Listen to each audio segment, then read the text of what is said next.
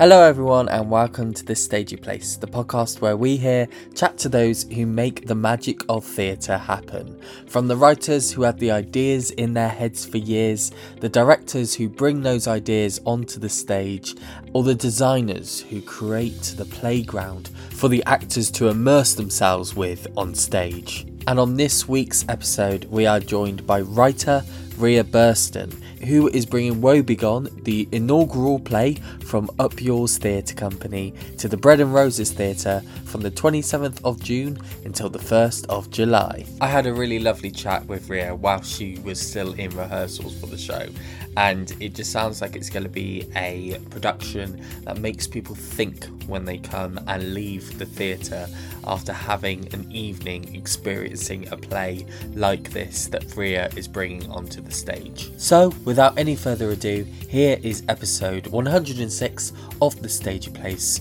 with writer Rhia Burston.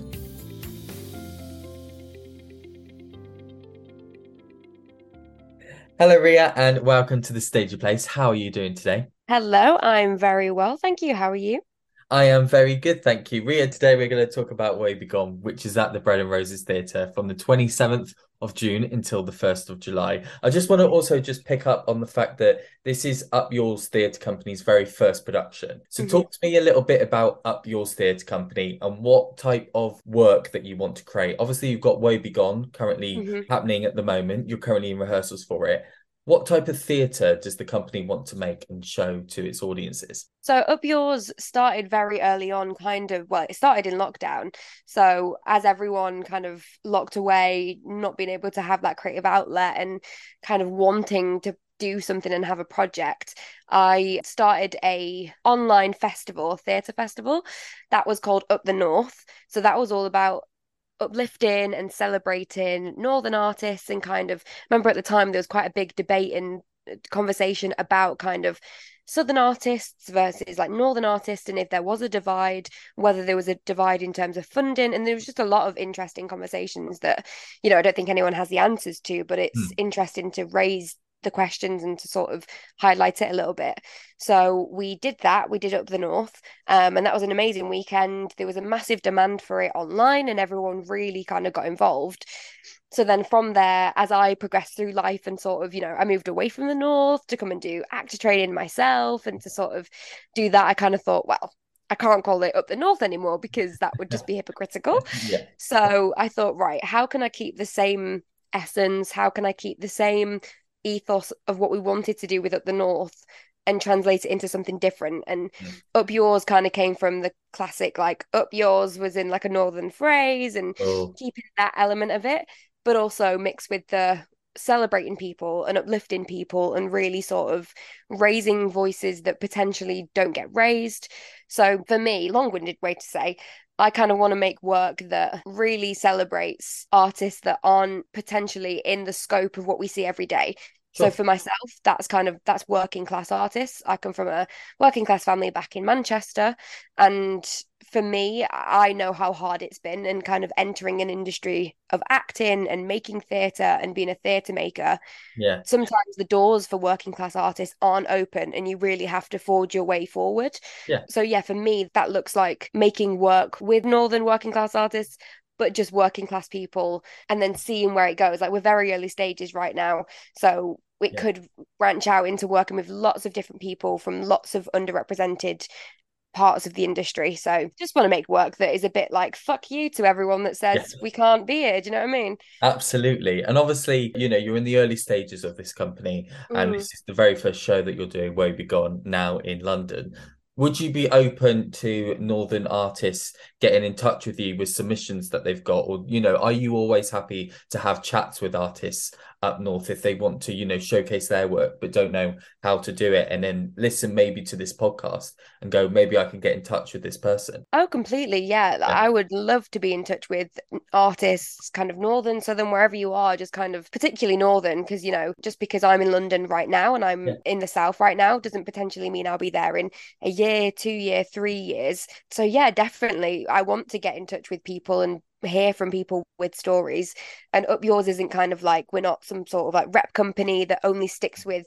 these people and only works with these people. I want it to always be a place where new people can come. I can meet loads of different people and put other people in touch with each other as well and almost be like yes we're a theatre company but also we're a space where if you need support and you need help with something then i can put you in touch with this person mm. so it almost being like a little hub for people who want to create work together yeah, no, that's absolutely wonderful. So, Rhia, obviously, this first production, Woebegone, you are the writer of the production. Tell me a little bit about how the idea of this show came about and take me back to when you first started writing it. So it started way back when. I want to say, I, know I was 18, now I'm 23. I remember being sat on a bus back home from work in Manchester when I was 18.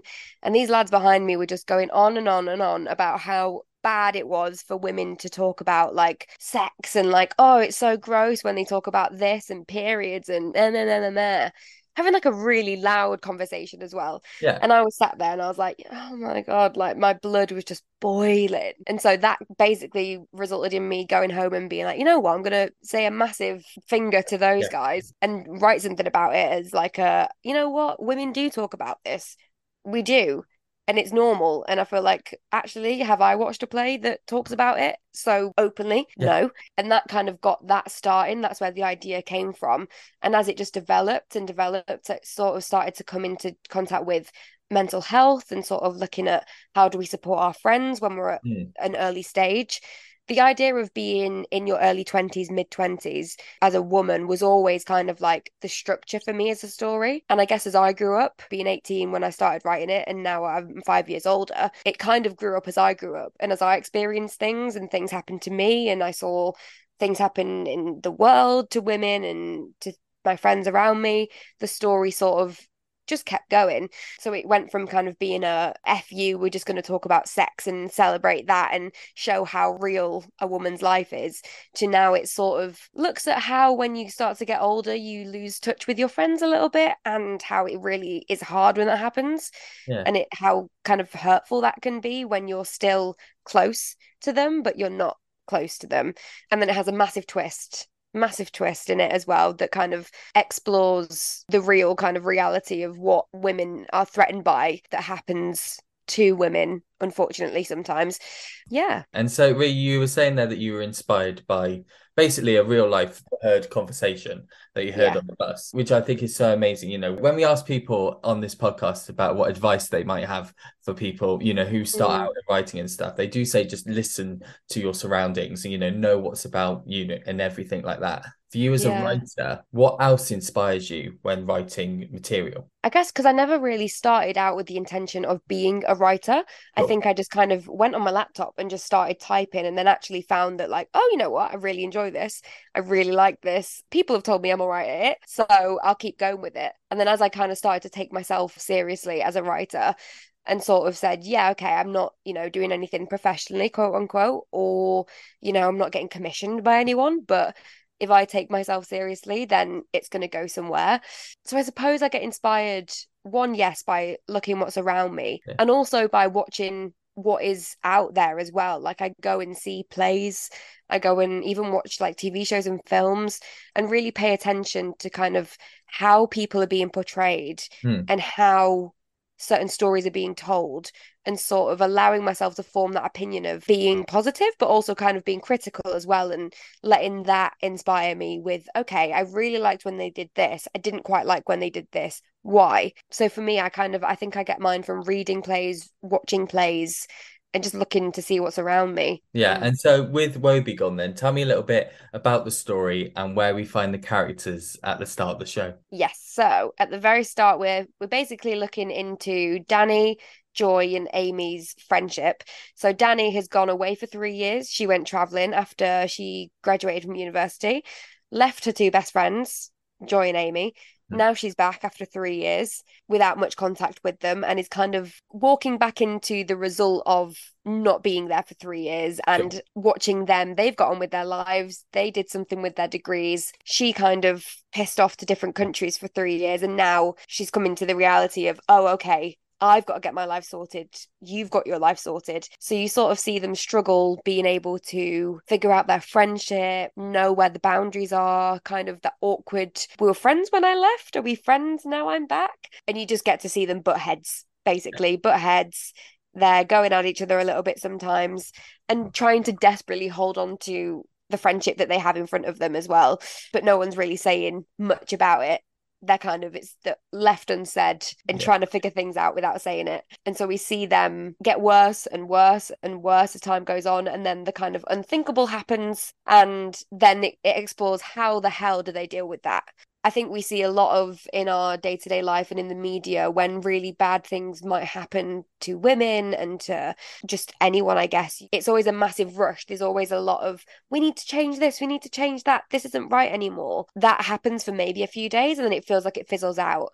Yeah. And we kind of get to see what happens when it happens to people and how do they actually cope with that and what's left for them when the rest of the world is starting to move on and how the hell can they even attempt to do that yeah, and obviously you've just been in rehearsals today for the show. What's it like for you as a writer listening to your words that you know you like you say you've had mm. them for about 5 years now. Yeah. You started writing this when you were 18. Now you're in the room and you're listening to the actors who will be portraying these characters in the show saying your words out loud for you as a writer how does that feel for you? I mean it's great. Yeah. i think to have the opportunity to have this be brought to life by actors by real people who are really passionate about it is just amazing.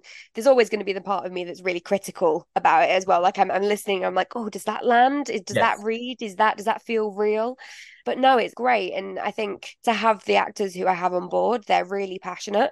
They're really invested in it and committed to the story that we're wanting to tell. So I think it's the rehearsal room is such a great environment of with it being still a kind of work in progress piece i think because i've been writing it for so long and it's had that many drafts i feel like it will be finished at some point yeah. but i'm still treating this as a kind of an opportunity to get real feedback from people yeah. as well because it is a work in progress to have them creatively thinking about it as well and on board with making this the best version of itself it could possibly be it's so rich for me as a writer i'm just getting all this stuff left right and center to work from when we finish doing it yeah and that's it though really isn't it it's like when you've had it in your head for so long yeah. and i'm not sure if you've done workshops with the show or anything but just to have that actual in real life feedback from audience members to come back for it and like you say you're not taking it too seriously just yet it's still that work in progress you just mm-hmm. want to know what people are saying about it before you make it bigger if you want to and keep working and hashing out drafts of it and making it the tightest possible version that it can be. Yeah. What would your end goal be for this production? I think if I was blue sky dreaming and big yeah. picture thinking, for me, I think it had legs to make a real impact cool. potentially.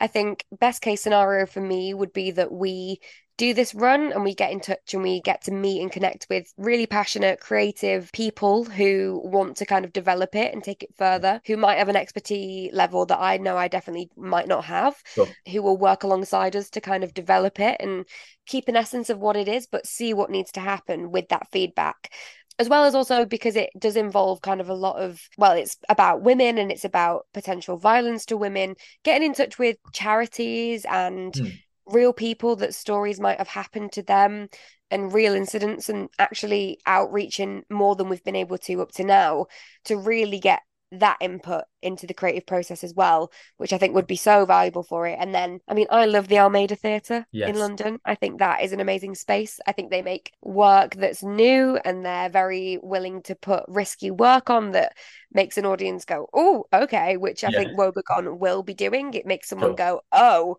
okay. Was that, you know, it's a bit not political, but it, well, it's kind of political, but yeah. it's on the knife edge of, you know, not upsetting people, but pushing the boundary. Yeah, and is that what you want audiences to take away or experience with that show? That kind of like gut punch of going, wow, like this is what it really is like for women. Is that what you want audiences to take away? Yeah, I think for me, the best possible outcome for an audience to walk away from with their, I don't necessarily want them to love it, cool. as long as it made them think and it made them feel something and it kind of made them question how they view the topic that it's talking about. Yeah. I'll be so happy because it is a massive gut punch. It kind of comes from nowhere and it, it will slap people across the face. That might be uncomfortable. And I completely understand that, that for an audience member, it's probably going to be an uncomfortable watch. But I think that's important sometimes. Yeah, I think that's the success of theatre, though. I don't think everybody has to love everything about the production. It's going to speak to a lot of people. Probably it's going to speak more to a female demographic than a male demographic, maybe, yeah. without knowing the story. But from what you've said, it probably will feel more uncomfortable for men potentially but yeah. as long as it makes them think and makes them maybe not necessarily straight away but just to over time think back mm. and go i remember that production and how maybe females were treated in that way and yeah. you know maybe there will be over time a response from males that can change their perception on yeah. what you're talking about with the show Definitely. So The cast is three amazing women. And we also have Harry as well, one of the characters. And it was really important for me, whilst I've been writing it and also kind of creating it in the room, that there is a male presence within the play.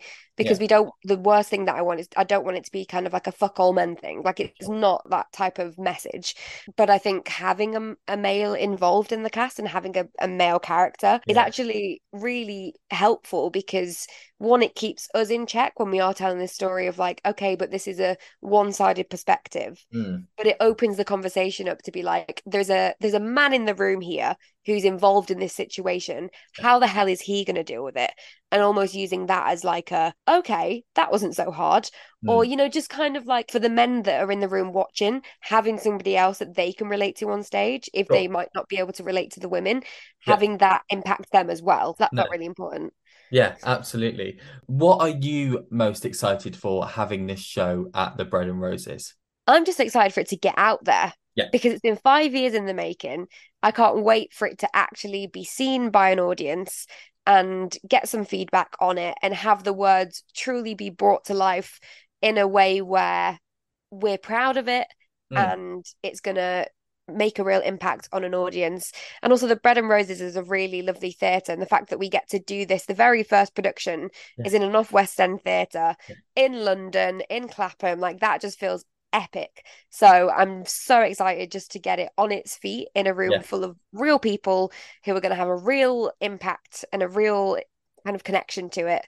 Yeah, it's gonna be great. Yeah, and the Bread and Roses is quite an intimate venue as well. So hopefully you've got yeah. kind of like claustrophobic, you know, uncomfortableness that you might be after with the show, which is yeah. exciting. Like a feeling, because it is so intimate, like a feeling of even if it might be uncomfortable at times, you also get like the connection to them that you might not get in a massive space. Yes. That kind of feeling as well. Yeah, no, yeah, it, and you'll be able to hear the reaction just because yeah. it'll be right there. So it's, it's it's all very exciting. Well, Rhia Woebegone is at the Bread and Roses Theatre from the 27th of June until the 1st of July. Rhia, before I let you go and have the rest of your day, I've got one final question for you. It's the question I ask everybody on the podcast. It's the title of the podcast. That's the stagey place. And what I love to know from all of my guests is where their stagey place is. So for Rhia, for you, it could be a theatre, it could be the Almeida, a place that you mm-hmm. absolutely love, the programming that happens on in that theatre. It could be spaces where you find inspiration like it could be the bus that you were on mm. that one night that inspired you to write Woebegone or it could be a person that's inspired you whether or not it's those group of lads or whether or not it's somebody in the years that you've had in this career in the industry that has really made a difference for you and has really inspired you to become the writer that you are today so rhia mm. burston answer me this whereabouts is your stagey place for me, I think my stagey place is the Lowry Theatre, which is in Salford, yeah. back in Manchester. It's a place I basically grew up there when I was starting out doing National Theatre Connections Festival when I was 14, 15, 16. They're the people that really inspired me to start writing. They gave me a platform, they mm. gave me a mentor. Funnily enough, they were all bloody women as well. And it just felt like throughout my entire life and kind of creative career so far, I've just met all these amazing women that have just given me all this advice. So to all those people like Steph Green, we've got Helen Monks, all those people like that who started off very yeah. early on. Thank you so much. They're my stagey place. I love the shout outs that you gave there as well, not yes. just for the building, but for the women who have really created your pathway within this yes. industry so far. And like you say, gave you the schemes and the knowledge to become the writer that you are today. Well, mm-hmm. Rhia Burston, once again, thank you so much for joining me on the Stagey Place. No, thank you so much. And there we go, that was our interview with Rhia Burston, the writer of Up Yours Theatre Company's inaugural production, Woebegone, which is heading to the Bread and Roses Theatre in Clapham, London from the 27th of June until the 1st of July. So if you've listened to this episode and want to book tickets for the production, you can do so via the episode links wherever you are streaming this episode of The Stagey Place. And so that's it for this week. I'd love to thank you, the listener, so much for tuning in to the Stagey Place. My name's been Eliott, and until next time, I hope you're keeping safe and staying stagey. Goodbye.